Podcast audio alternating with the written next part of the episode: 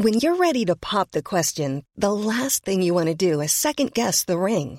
At Bluenile.com, you can design a one of a kind ring with the ease and convenience of shopping online. Choose your diamond and setting. When you find the one, you'll get it delivered right to your door. Go to Bluenile.com and use promo code LISTEN to get $50 off your purchase of $500 or more. That's code LISTEN at Bluenile.com for $50 off your purchase.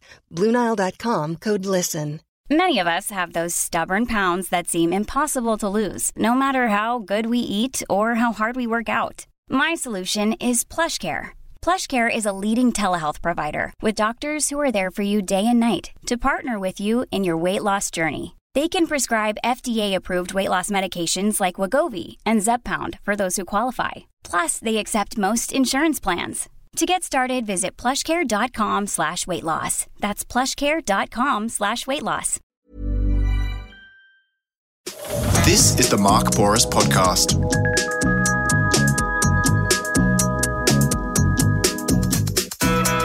Uh, good morning, all. Uh, what's great about this time of year is the sun comes up nice and early, and you can get out and have a walk or a run or swim, whatever it is you want to do. There's daylight. That's awesome. Uh, three months ago, we, we were popping in here at seven in the morning. It was just just coming up. Sun's just come up. Now it's fully up, everyone's running around the cross here, full of coffee. So it's two weeks since we did our last podcast. Um, with the Reserve Bank met uh, last week. Didn't do anything with interest rates. Um, interestingly enough, uh, there's been a lot of debate about property markets, property, property, property, property. There's been a lot of nervousness about share markets, volatility. You know, every time I get up in the morning, I see the Dow Jones is up. The next day, it's down. The Australian market seems to follow. I mean, there's all sorts of dramas around the world creating instability. So, equity markets are volatile still, and nervousness surrounds equity markets. Um, property markets, though, have been kicking hard pretty good in Australia, particularly in Sydney, Melbourne, uh, less so in Brisbane. Doing a tough in Perth, I know that. Um, not so great in Adelaide. Doing reasonably well in Darwin, although coming off a high.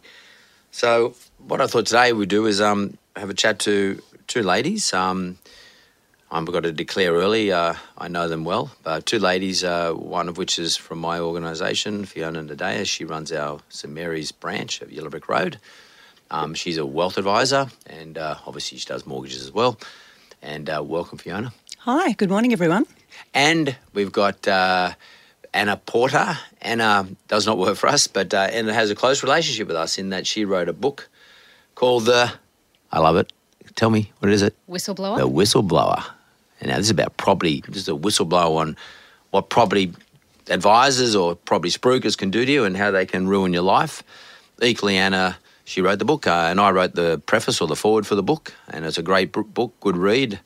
Um, Anna will tell us later where you can buy it from, but um, and how much it is. But it's only been around for a couple of months. I recommend if you're looking getting into the property market or you have a portfolio of properties that you should get the hold of this book and have a read of it. It's an easy read. It's uh, you know, it's not going to sort of war and peace, but at the same time, it's uh, well informed. It's got good examples and it's got good advice in it. Hi, Anna. Good morning. How you going? Right now, property is a an interesting concept in Australia because Australians are heavily invested, either really invested, like have money in property market, or alternatively are emotionally invested in property in that they want to get in the property market, and it's a big deal.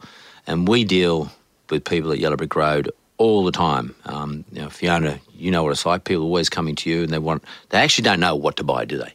They have no idea. They just want to get the foot, get their foot in the door. Yeah, and they and they don't have a clue. And then on the flip side of that, Anna, you hear these horror stories of people who are ill-advised, or alternatively not advised.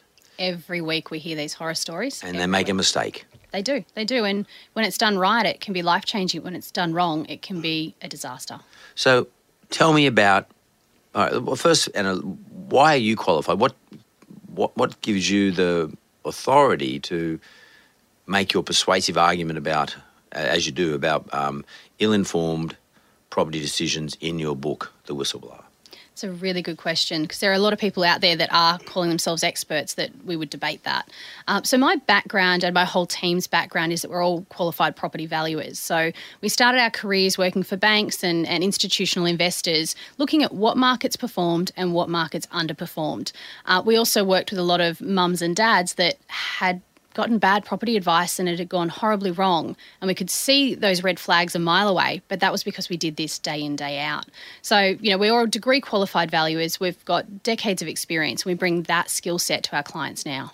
We and what's your business called? Is it a business? Suburbanite. So we specialise in property investment. Right, and you, you give advice around property investment. Certainly do. You're not selling property. No, we do not have any um, salespeople in our team. We are working exclusively for investors and buyers and go out and source established property in the marketplace for them. Totally independent. Totally independent. Okay, and uh, why? What inspired you to write a book?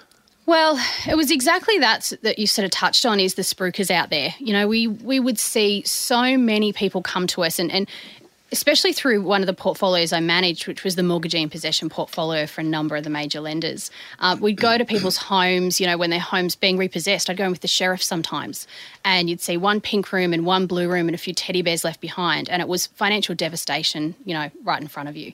And a lot of it came through bad investment advice. People that would go to someone that they thought was a trusted advisor, and that trusted advisor was the investment firm that really the whole time were actually aligning with developers, only suggesting they get new and off the plan properties when really the investment firm is getting a forty or fifty thousand dollar kickback from the developer.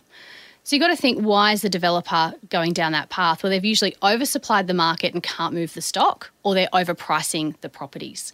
So, therefore, as the investor, it's never the right outcome. You're in an oversupplied market, which puts downward pressure on values, downward pressure on rent, or you're paying just too much for the property. So let's just so so just because you're experienced, though, you sat down and decided to put pen to paper. yeah. Was it as simple as that? I've just met too many people who've been caught out by How it. How long ago did you do this? Like, how, how long ago did you actually sit down? How, how long did it take you to write the book?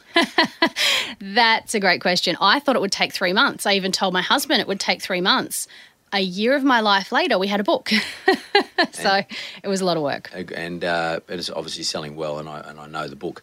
So, why'd you call it whistleblower? Like, um, do you see yourself as a whistleblower, or was it just, uh, taking the piss and tongue, tongue in cheek sort of thing? Uh, look, a little bit of both, Yeah. to be honest. We are using this to try and um, get through to people like ASIC and, and the powers that be to say you need to, to bring about change, you need to regulate. Because the sad thing is in our industry, in the investment space, is there really is no regulation. You know, financial planners, mortgage brokers, you guys would know, you, you've got compliance coming out of your, your, your ears. Uh, property investment experts can wake up one morning, grab a business card, write property investment expert on it, and off they go. So part of it was to try and lobby those powers to say, time to stand up and pay attention, as well as putting it out there that there is an underbelly to the industry and someone needs to make people aware of it. So, do you, uh, so property. I I wasn't aware of this, but a, uh, somebody can actually call themselves a property investment expert, and not have to have be licensed under the ASIC environment. This is that correct. Wow, that's crazy. And uh, so they can put up their shingle, call themselves a property investment expert, hold a seminar, Mm-hmm. and actually be selling the property, the developer mate down the road's um, apartments off the plan. Yep, and that's typically what we see in the industry.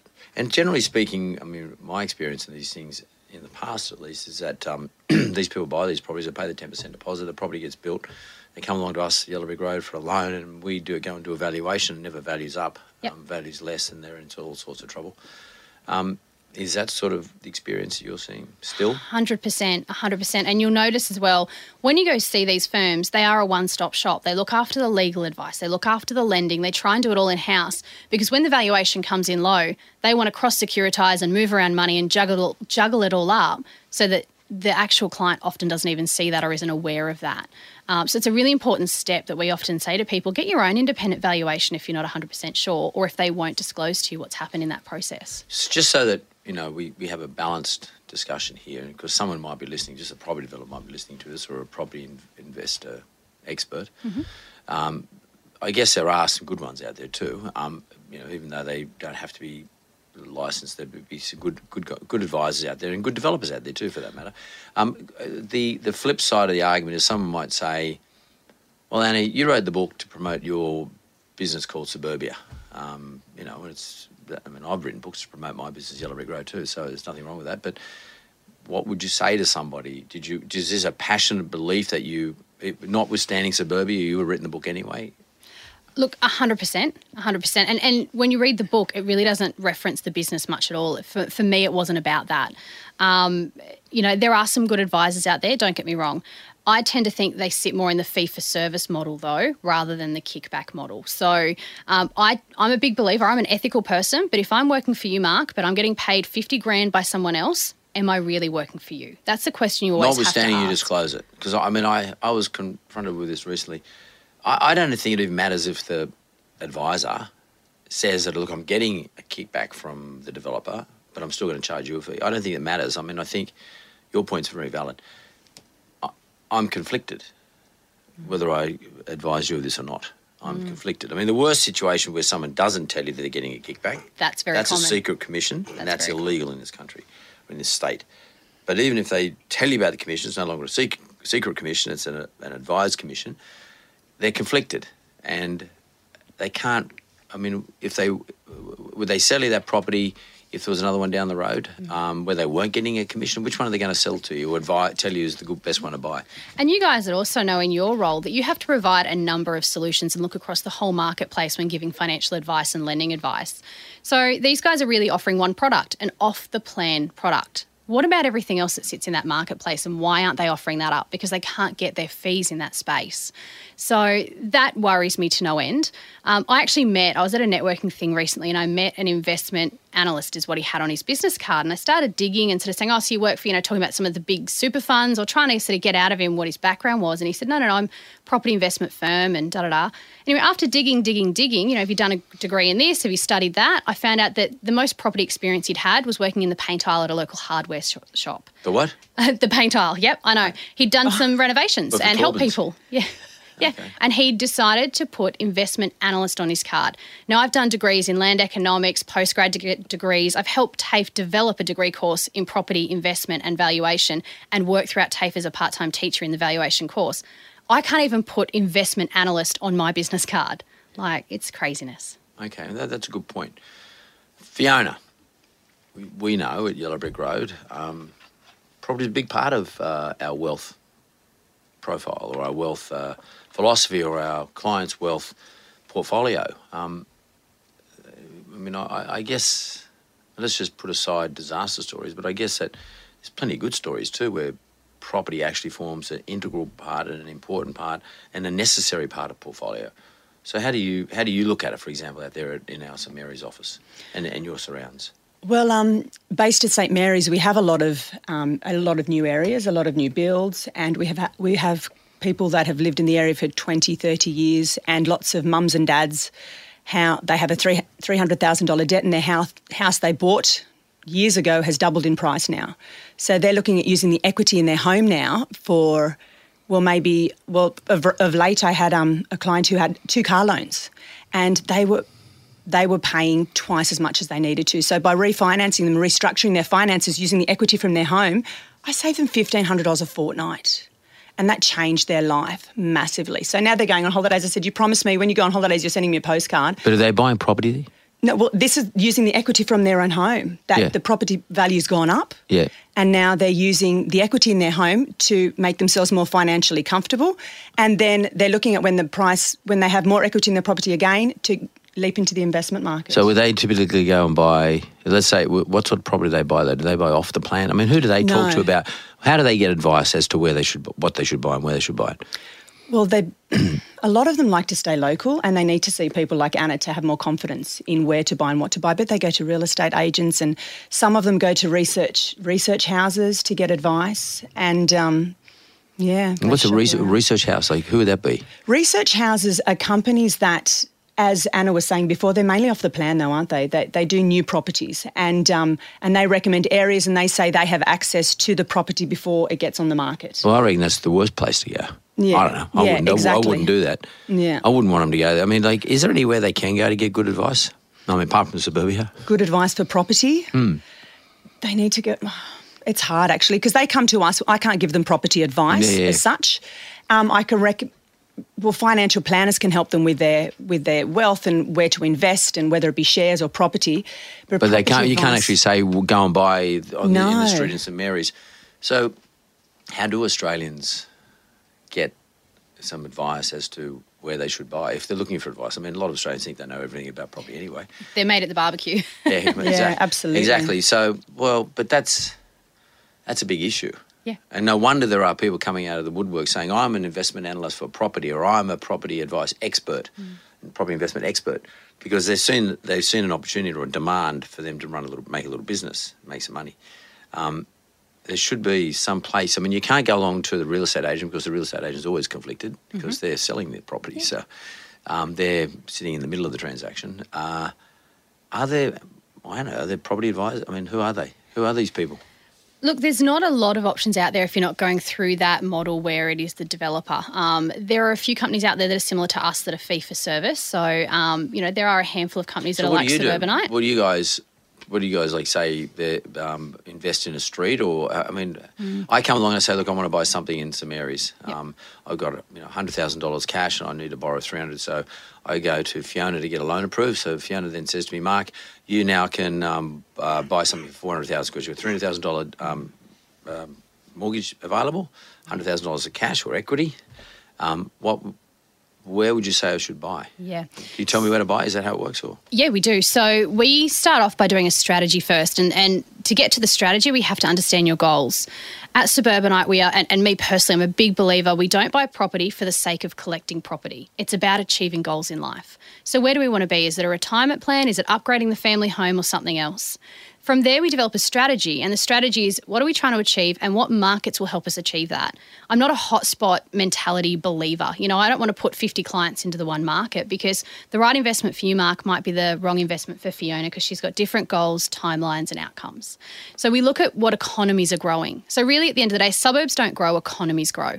So, what economies are growing and what stage of the cycle is the market at? Every market in Australia performs at different stages at different times. So, we have to pinpoint what markets are performing, why, what's creating migration, employment, all those underpinning factors.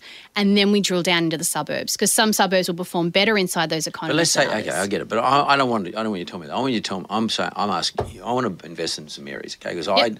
when Australians are like this, I want to stay near my family. they got a view. they got a view, okay? And I, what would you say to me? I mean, may, maybe it's not your thing. I mean, you don't advise people like this, but is there somebody who will say, Mark, St Mary's, there are streets that are doing better because they're closer to the schools, they're closer to the railway. I mean, is there like a set of criteria? Yeah, there is a set of criteria. Yep. What we- would you sort of say? Like, what are the uh, minutiae criteria that? And I've got my views on it, but what are the minutiae criteria Yeah. that say suburban suburbanites Suburbanite, yep. would uh, uh, advise someone to sort of tick off? I mean, are there twenty Yeah. things you need to tick off? We've got, yeah, pages of things we need to tick off. So it's things like low vacancy rates, not just to ensure you're going to get your rental returns, but it's also there's a correlation between demand in the rental market and demand in the home There used to be low market. vacancy rates in Mackay too, but now it's you know when the army left or when when all the mining did. I mean, Yeah, didn't that? On their own, these things mean Yeah. nothing. I mean, to me, low vacancy rate, you got it. What else?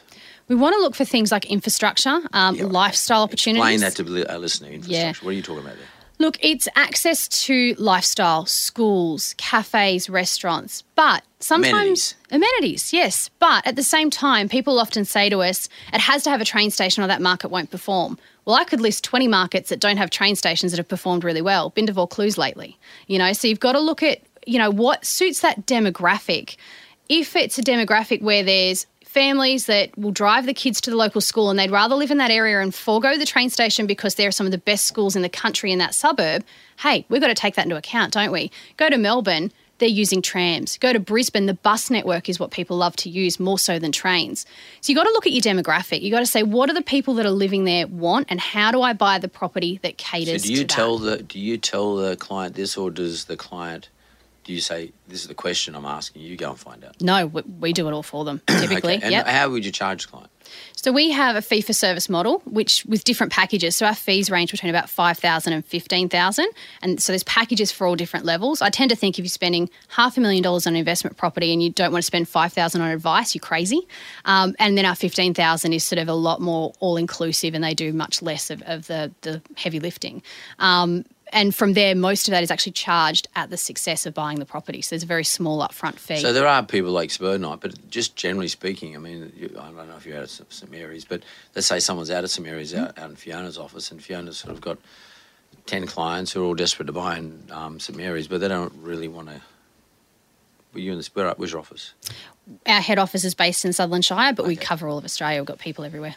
Yeah, okay. But like, let's say she's got 10 and Rogan's got 50. cli- I mean, let's say we've got a thousand people wanting the advice. I mean, you probably don't have a thousand advisors.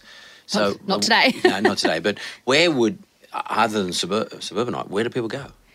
There, I mean, is there, is there, can you go to the bank? Does a bank help you? Yeah, probably not. No. So Um, uh, financial planners probably shouldn't be helping you. Is that Look- right, Fiona? They shouldn't be advising you where to buy property. No. They should be advising property being part of portfolio, but they shouldn't be saying to you, and I think you should go and buy that property Absolutely not. because they don't know. Uh, we have planners come to us as clients because they admit it's not their thing. I'm not Yeah. going to go and tell them how to invest in the share market and set up my retirement, you know, and, and they admit that. So, yeah, definitely. It's a very specialist skill set. Well, so uh, but I guess investing in the share market is too. I, I, I think that uh, what's interesting here is uh, it seems to me there's a government, there's a big opportunity here for yeah for advisory network Yep. to be established, and if it if the government doesn't sort of set up some rules now, um, the market will backfill it with these investment advisors and Yep. spruikers, as you as you talk about in your book, because that's what happens. Um, when a gap arises, the market works out really fast Yeah. and waterways finds its you know lowest level straight away. And unless you sort of build a channel for it, um, which governments have to do, it, it gets out of control and people get ill advised. I mean, I get people talking to me all the time about someone who told them to buy a property wherever. Um, I remember people talking about Mackay uh, five, six years ago. Um, a neighbour of mine up, in, in the country, like he had a, he's got a farm up there, and he was telling me about how much money he'd made in Mackay because of the it was either the mining boom or I think it was a mining boom. Was. And he was buying houses zero va- vacancy rate um, because the miners would come into Mackay, excuse me, on a weekend or on their furlough period, and then they would stay there for a weekend or five six days. And then they would take off, and they all, when they came into town, because Mackay was the closest town with an airport, they come into Mackay and uh, they and spend all their money, but they would rent something for the whole year just to have somewhere to stay. And so not only was there no vacancy rates, people were paying ridiculous amounts of rents for houses. You know, your return on a property was 10% when normal returns somewhere less than 5% yields less than, less than 5%. And as a result of that, there's not enough houses in Mackay because, you know, Mackay is not a very big joint. Um, and so the developers got up there and they started building houses and they were selling them all off the plant so fast because, you know, the miners got all this money. The Miners come to town and they buy uh, five houses and two jet skis and uh, a caravan and a camper van and a four four four wheel drives and mo- quad bikes and everything else. Um, but then the mining boom stopped and Mackay's just gone. Phew, Yep. Perth's gone that way. Yep. The, the whole state has gone that way um, off the back of the mining boom going. And uh, and you're right. Uh, it, it just seems to be my view is wherever there's a boom in the economy, there seems to be um, developers around that boom. Yeah. And there seems to be spruikers spruiking that demographic. Yeah. Yeah. And what you're saying before, and, and I want to be clear, I'm not having a dig at developers here. Of my closest friends are developers and, and they've got their role to do, which I is provide Some of my best housing. friends are developers. Yeah, they are. They are. I won't sell their products. They know that. They won't even ask. Um, their is different to the investor's agenda. And you're saying before about, you know, Yeah, you're right, because they actually believe, don't they? The developers actually, well, a lot of, they're not out there building this thing because they think this is a piece of shit and I'm going to try and sell it for the high price. they won't tell you that if they believe it anyway. but, but they don't. They actually don't believe it because No, you know they they, they generally speaking think this is this boom in Mackay is going to go on forever. Exactly. And and you know what? That they have an agenda to build it, sell it, not to necessarily provide you investment advice. That's not their role. And and they're clear about that. Um, the thing that and you were saying before as well about, you know, firms that disclose that they- get a fee from the developer, is that still a problem? And where I see the problem lying there is that they get about $50,000 typically. So they usually get between 7 and 10% of the sale price. Do you know any developers that are paying 7 to 10% to real estate agents locally? I don't. They're paying about 2%. So why is the developer giving away so much more money? Now, the developers I know don't give money away for nothing. It's because they've oversupplied the market, or when you know you you know there's years from when they first say I'm going to build in this area to actually getting out of the ground and having a finished product. The market can change on them. Suddenly, when they thought they had it pinned down, they've got oversupply, so they have to move the product, and that's a problem from the investors' side of things. You know, you'd never want to be in an oversupplied market. It's that's not just that either. It's, it's part of the ecosystem too. I think that when they're on a high, when they're on a run, the ecosystem says, "Okay, we've got to roll these out. I'm the developer. Uh, get someone in who's a spruiker. He's going to hold a seminar. the ecosystem is." I build, bank lends me money to build, I put my equity in there, I build it, Spruiker sells it, uh, consumer buys it, um, you know, Yellow Brick Road lends money to them, um, and so the process goes because the mining boom's never going to stop. And by the way, no one thought the mining boom would stop. Everybody thought China's demand from China was going to continue. It was never going to stop, and uh, therefore China's demand for our product was always going to go on forever and ever. And our mines are going to get bigger and bigger and bigger. Even our government believed it. Even the Reserve Bank believed it. Everyone believed it um, because we all got invested in the effect of um, the mining boom and that part of the GDP, which was giving us growth, particularly during the uh, G- GFC period.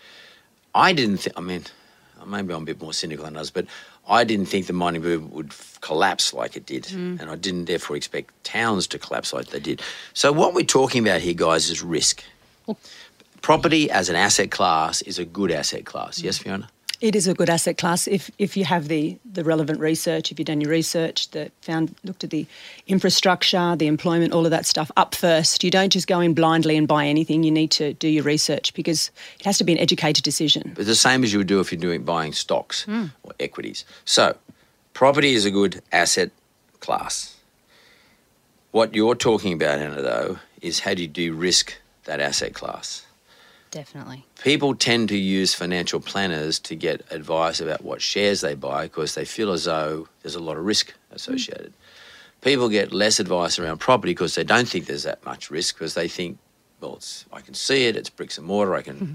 and, and I understand, I'm more comfortable, put it that way.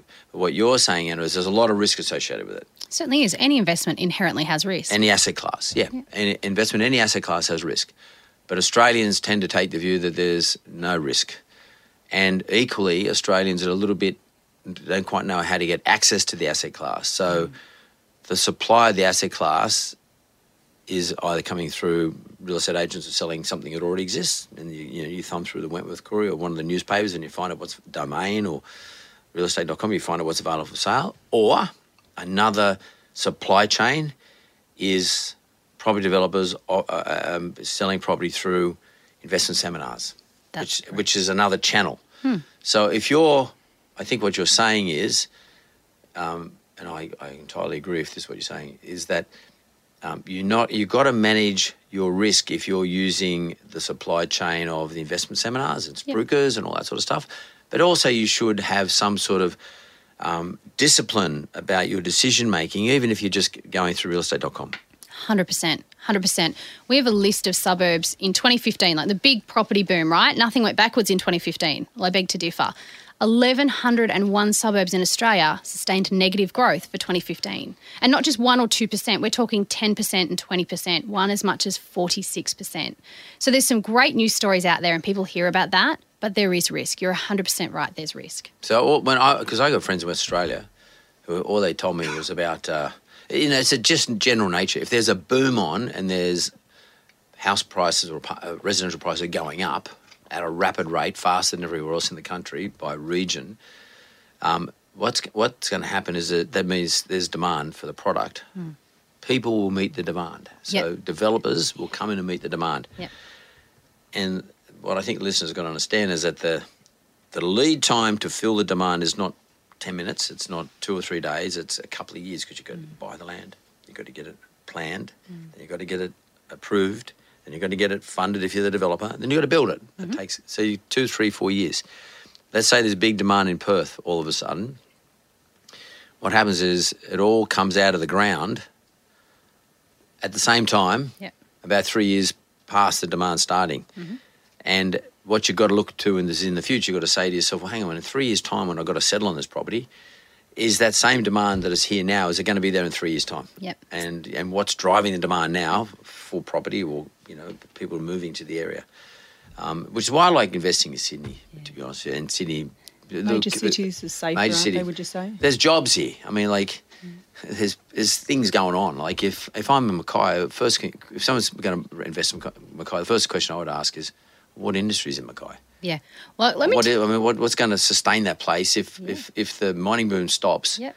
And all the travellers who come in there and spend all their day there on weekends, if that stops, what other industries are there? Yeah. Hospital industries? What, what's going on there and that can not. actually sustain? Let me That's the share a. Mm. story with you about Mackay. You were sort of saying about no one picked the mining boom was going to collapse. I'm not saying we did, but because of our philosophy around investing, we didn't go into mining towns. So, um, 2014, a client came to us, a potential client. He was weighing up whether he worked with us or whether he went for an off the plan property in Mackay through an investment firm that did that style of model. He, he had no idea there was kickbacks involved, but he, he liked the idea of buying in Mackay we looked into it. All the red flags were there for us. You know, we believe there has to be layers to every area you invest layers of employment, layers of industry, and that isn't in Mackay. The only two industries really that supported that market was agriculture and farming. Um, tourism and mining. Those are the three most volatile industries. So put them together. For us, that was a mixing pot for disaster. None of them had any longevity in them. So we said no to Mackay and, and to similar industries. We've never invested in mining towns for that reason.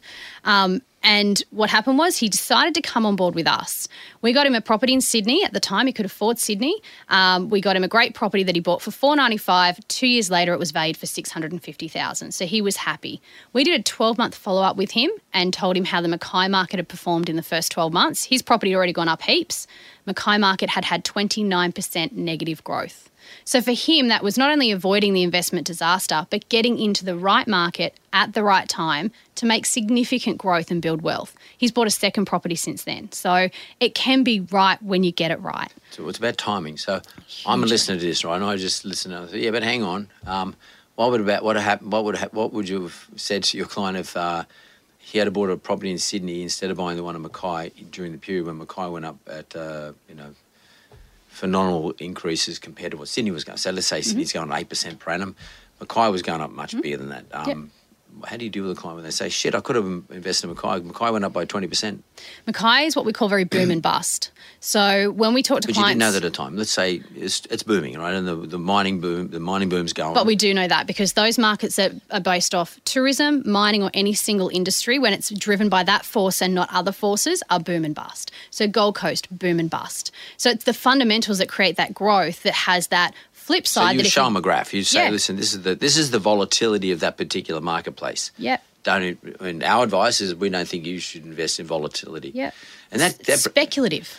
And there's there are formulas around. There's a thing called the Sharpe ratio, and the Sharpe ratio is a ratio that gets applied to any asset class. It doesn't matter shares or cash on deposit or property or whatever.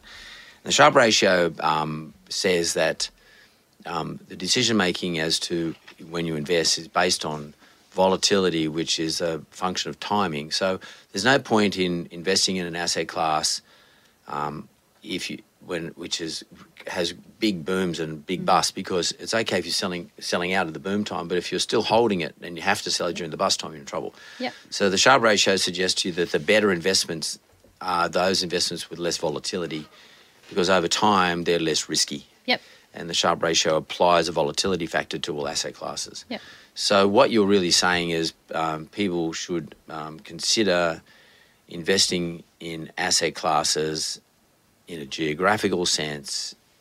So in other words, geographical asset classes um, where there is less volatility. Yep. And usually what I say to a client is if you want to be speculative and try and pick your timing very tightly, do it. We'll help you. But we're not here to pick your timing on that because we're not even that good in those volatile markets. So how is your timing? If you want to get into other markets where there's less volatility, we can work with you and pick your ingoing strategy, exit strategies, and timing. But in those markets, we're not giving you any guarantees. So, yeah, so I guess what you're saying is if you're a speculator mm. and you want to get in, buy the property, and get out. Yep. And um, prepared to take a loss if you get it wrong. Yeah. Um, then make sure you're buying it now, and because the longer you're in the, the longer you have to wait for the property to get finished and developed. Mm. So if you're buying off the plan, the more risk of, of, of the volatility occurring, yep. um, which means that you're less likely to achieve your goal. Yep. If you're buying today and you can add some value in the next 12 months, either it's just market value or you're adding value, mm. and you want to just flip it in a year's time, because so many people say to me, oh, you know what I do? I go and buy the property, I declare it as my principal place of residence, I put in your kitchen, bathroom, whatever. Inside, give it a lick of paint, fix the lawns, put some nice landscaping in there. I sell it and make two or three hundred thousand tax free because my mm. principal place of residence. I do it in twelve months, twelve months in one day, whatever it is. and uh, that's not a bad strategy. Yeah, that works. Yeah, I mean that that's not a portfolio approach. Uh, you know, and Fiona's sort of looking at me saying, "Mark, what about portfolio approaches?" But it's not one, it's not a bad way of investing in property markets as long as you're in and out and you avoid the volatility, if you can get in and out very, very fast, it requires in and out, bang, gone. It's a it's sort of quick hit and a, a, real quick hit and then get out of there. Otherwise, my view on property is you should look at it as a long term investment, which means Um, you've got to be able to borrow the money. I mean, and, and you've got to be able to uh, you've got to be able to afford the repayments.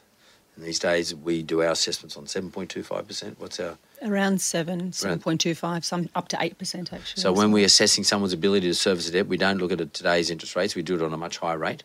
We do it at around seven seven plus percent, which sort of allows us to say to the client, look, if you borrow the money from us, if the interest rates go up, which is the biggest risk in Australia at the moment, wages going down and interest rates going up is the biggest risk. It's great to say it's a good time to buy because um, interest rates are really really low, but it also says that's the biggest risk time because there's a long way for interest rates to go up if they ever go up. Um, in my view, they're not going to go, but like at this stage, but if they will go up eventually. So get someone to when you're doing the assessment about your ability to repay a loan, do it on the basis that when you get the loan, that you actually um, uh, assessed on, on on assuming the interest rates are much higher. Therefore, you you've got a safety valve put in there. There's a threshold em- embedded into your application and, and your ability to borrow that much money. And I think, um, and, and, and by the way, I mean, we, we keep getting criticised, not us, but the whole lending industry gets criticised. I would say that um, lending today is more conservative, excuse me, in credit ability than ever, ever before. I mean, like, well, you can get borrow money at 3.5% at the moment. We're assessing people at double that. Yeah. And there's a reason for it because we want to make sure that there's a good quality asset there that for us, that's the loan we give, that can that will last forever for the client. In other words, you know, like for, for interest rates go up by 100% is quite dramatic. Um, and wages, everyone's got to remember too, wages aren't increasing either. And rents really aren't increasing either. So no, none of those revenue sides are increasing. So the big risk is if the cost goes up, the interest rate cost goes up. So I think that's, uh, and, and to some extent, I think that's going to keep the lid on property price. So I really think property prices are stabilised now, to be honest with you. They're not falsely being pushed by mining booms. Um, they're, they're pretty stable. I mean, other than in areas where there's no industry, like say the Gold Coast has typically suffered this all Yeah. forever. Um, if tourism falls off, they're gone. They're dead. But generally speaking, in the big cities, um, property prices have stabilised, and the governments, the APRA, the regulator, and the Reserve Bank and the government have all worked hard to make sure we sort of semi-stabilise, and we stabilise that through the lending process. Mm. We're not lending as much money. Mm. We don't lend as much money as we ever lent before on any one property. Yeah. Look, and there are still some markets that there's opportunity where they are going up. So, you know, Melbourne and Sydney have had exponential growth in the last couple of years. But, but if you think back to a time, there were times when the Melbourne and Sydney market in particular didn't really go up at all for six or seven or even eight years. You know, it sat in that, that plateaued stage of the cycle. So it's all about timing as well. You know, you say investing is a long term asset class, and, and you're correct. Well, it should be if you It want. be. That's the view you take when you buy. It doesn't mean Yeah. you have to do that, but, But I also think just hold it for 10 years and you'll be right is also lazy advice. My three year old can give that advice. Mm. So you've got to sort of look at getting your timing right. People can get into the Sydney market and there is a real safety net. It's almost a foolproof kind of market. But then you could be buying at the timing where, you know, right now we're getting towards that peak of the cycle. We typically see about a 5 to 10% correction when we get through that peak. 5 to 10% when you've had 60 or 70% growth in the three years prior is really negligible, right? But then you go into that plateau stage where you say, well, do I want to hold a high value? So you're spending, you know, seven, eight, nine hundred grand to get in a high value asset with a low yield that's not going up in value for about six or seven years. You know, that seems a bit counterproductive to investing for capital growth. So, do you look at what markets are growing now, get into those, and then come back to that Sydney market when the yields are a bit higher, when wages have increased, and it's a little bit more attainable, and we're about to kick into the next growth stage? or do you do what Fiona said and take the equity out or borrow against the equity and go and buy into another market Exactly. and, and diversify your assets? Exactly. I mean, which is sort of what I think people should do. Yep. Don't sell. Because there's a lot of capital costs associated with mm-hmm. selling. There's capital gains tax and there's stamp duty and, and re-enter. there's all that sort of stuff. So um, the Sydney market's built a lot of wealth for people. So it's, it, it's time to use that and say, maybe I'm not investing in Sydney for my next property, but Sydney's done good for me, whether it's an investment or your own home. How can I now use that to start to really build my wealth for the future? and and typically, Fiona, if I got a, a million dollar property now and I've only borrowed three hundred thousand dollars, I mean, like you got seven hundred thousand dollars equity. How much of that can I use as a deposit? Well, you know, if um, Assuming my wa- assuming my wages are okay, you know. Okay, well, if your property's worth a, a million dollars, you'd want to go up to 80% and no more. So you can avoid paying the lender's mortgage insurance, which is the insurance the banks have against you in case you default on your loan. So you'd want to have a 20% deposit. So if it was a mil and you owed 800? Uh, I think I said Uh, oh, 200, yeah. Okay. All right, we can go up to 800,000. So, So, you can borrow um, another. You could sort of take, sort of theoretically, you could take another six hundred thousand. Yeah, even 500. As long as, as long as your wages supported it. yeah, absolutely. So You- just because you have the equity in your home, it doesn't mean the banks are going to lend you the money. You need to have the income capacity to pay for that loan. And um, so you need to access the equity in your own home to have the deposit for the new purchase. And then only when you purchase the other property can you use the income from the rent. Right. So to top up, because you can't sort of say I'm going to buy another property, I'm going to have this income. No, no. So for the you're going to access the equity in your own for the deposit, for the stamp duty, for the fees, the Yeah. government and solicitor fees, and you have to be able to support that with your own income. And then you get a second property for the investment, and that's, as I said, where the rental income comes in. Right, so, you could actually purchase two investment As long as you- properties with the equity that you had. As long as your income supports it. Absolutely. So it comes back to that equity plus income. Yeah, and it used to be they used to assess it only at the four percent, but now even the rental repayments, not sorry, the rental, the repa- yeah, the repayments that you have for your investment property, they bump that up as well. So it's at seven percent now. It, it didn't used to be, but last year from July they changed all with APRA. They changed all the rules with the investment policies, and that slowed down the purchases of investments and properties, and that's what stabilised the the um, property prices in our area as well. And um, yeah, so There's less speculation because people borrow less money. yeah, absolutely. And less people can borrow. Okay, guys, I'm going to have to wrap it here. Um, I went over time because I did. I, I, it was interesting, so I didn't want to stop. We're on a roll. We're probably going to edit some of this, but uh, thanks very much for coming in. Now, I just should say that Yellow Brick Road is holding seminars where these two lovely ladies are going to speak about their area of expertise, as well as Andrew Morello, who put his wrote his book last year or this year, or he's put a book Morello out. Matrix. What is it called? The Morello Matrix? Yep. Only Andrew would call the Morello Matrix. But, uh, um, and Andrew works for us at Yellow Brick Road as well, by the way.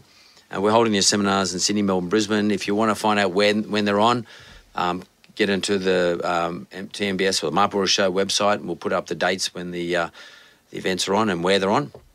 And uh, if you want, book some tickets and come along and listen to every the three lady, uh, the two ladies, Andrew, and I'll be there. I'm host, hosting it. I'll be there as well, and uh, I'm looking forward to it. It's, it's a great topic.